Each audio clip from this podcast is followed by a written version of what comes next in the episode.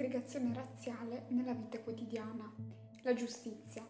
Nonostante il tema della segregazione negli Stati Uniti sia stato approfonditamente studiato e conosciuto, solitamente sono noti ai più gli aspetti più generici e famosi, quali l'eliminazione della schiavitù, il discorso agli evadri di Martin Luther King, la vicenda di Rosa Parks il movimento delle Pantere Nere.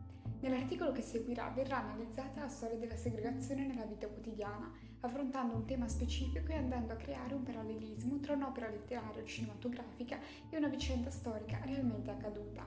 L'articolo è suddiviso in tre parti che affrontano rispettivamente i temi della giustizia, della discriminazione quotidiana in maniera specifica nel mondo femminile e dell'istruzione. Parte 1. La giustizia, il buio oltre la siepe. Citazione dal libro. Atticus, disse Gemma in tono desolato. Lui si volse sulla porta. Che cosa c'è, figliolo? Ma come hanno fatto? Come hanno potuto? Non lo so, ma lo hanno fatto. Lo hanno fatto altre volte, lo hanno fatto stanotte e lo rifaranno in futuro. Come vedi, soltanto i ragazzi ne soffrono. Buonanotte. Atticus e Jem rattristati dopo la condanna di Tom Robinson. Il buio oltre la siepe è il primo libro di Harper Lee, ambientato negli anni 30 del secolo XX, 1932-35, a Mycove, una cittadina immaginaria dell'Alabama. La storia è narrata in prima persona attraverso il punto di vista di Scout, una bambina scalmanata di 6 anni, figlia dell'avvocato vedovo Atticus Finch, la quale vive insieme al padre, al fratello maggiore Jem e alla governante afroamericana Calpurnia. Attraverso lo sguardo innocente della ragazzina scopriamo la realtà del profondo sud sofferente per la crisi. Tra vicende familiari, scolastiche e stati passati con Viv, il nipote settenne della vicina di casa, e tentativi di far uscire dalla propria abitazione il misterioso vicino Bradley, si delinea un evento che colpisce fortemente la città vecchia e stanca. Tom Robinson, un giovane uomo di colore, viene accusato di violenza sessuale a danno della bianca diciannovenne Mariella Weaver.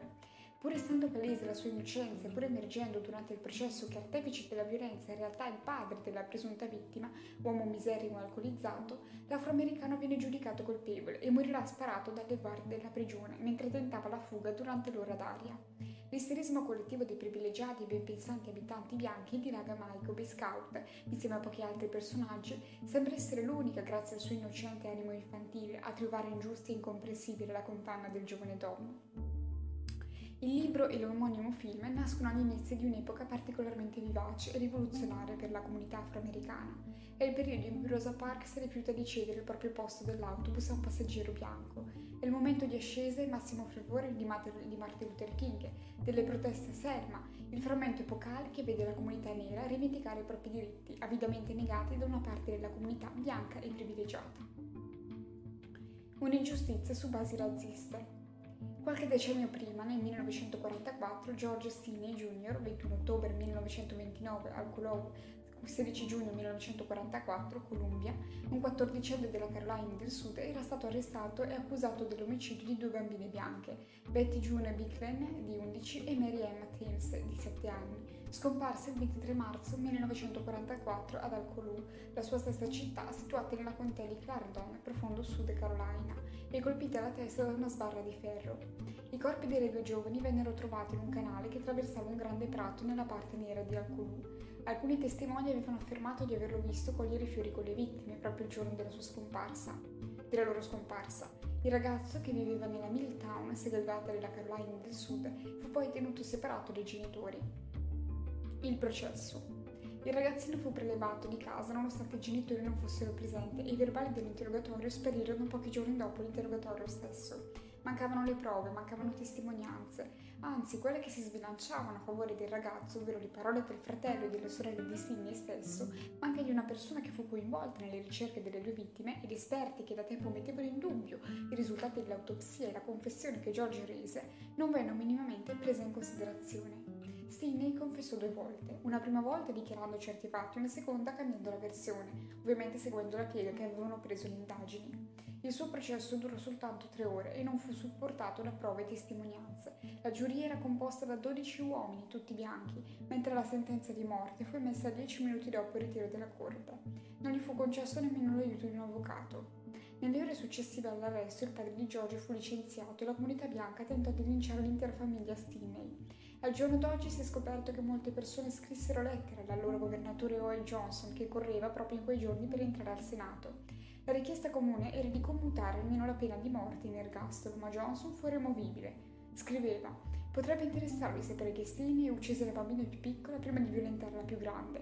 Poi ucciso anche lei e ha violentato nuovamente il cadavere. Venti minuti dopo tornò e tentò di violentare di nuovo il cadavere, ma era ormai troppo freddo. Tutto questo lo ha ammesso Sidney stesso. Tuttavia le analisi del patologo smettirono ogni violenza sulle bambine, gli meni erano ancora integri. Al momento dell'esecuzione fu chiaro che il ragazzino era troppo piccolo per la sedia elettrica, i legacci gli andavano larghi, un elettrodo era troppo grande per la sua gamba e George dovette sedere su una Bibbia perché è troppo basso. George Stinney è il più giovane condannato a morte nel XX secolo negli Stati Uniti. Giustizia tardiva. Nel 2004 George Frierson, storico locale, ha deciso di ricerche di fare alcune ricerche sul caso dopo aver letto un articolo a riguardo. Del caso si è interessato così anche l'avvocato Mille Shirley, che ha, cont- che ha contattato i parenti ancora in vita di Stinney e ha deciso di portare avanti la battaglia per la riapertura del caso. Il 17 dicembre 2014 il giudice Carmen Mullen, in seguito alla petizione che la famiglia del condannato aveva presentato l'anno precedente per un nuovo processo, ha ricordato come la sentenza arrivò solo 12 settimane dall'arresto, al termine di un processo ingiusto che non stabilì con certezza se il 14enne fosse colpevole o innocente. Il giudice Mullen ha deciso di ribaltare la sentenza giudicando che lo Stato della Carolina del Sud non garantì al ragazzo afroamericano un giusto processo. Contesto. Questo omicidio di Stato appartiene a una storia del razzismo americano, che anche oggi nel braccio della morte continua ad uccidere maggiormente gli afroamericani e ad offrire minori protezioni e garanzie ai neri. Georgia fu giudicato da una giuria composta da soli bianchi. Gli fu negata la possibilità di fare appello e la sua confessione fu estorta, dice il giudice Mullen, grazie a un potere diseguale nella sua posizione di 14 anni nero, arrestato e giudicato da una corte di soli bianchi in una piccola città segregazionista. Articolo di Eleonora Bruzzoni.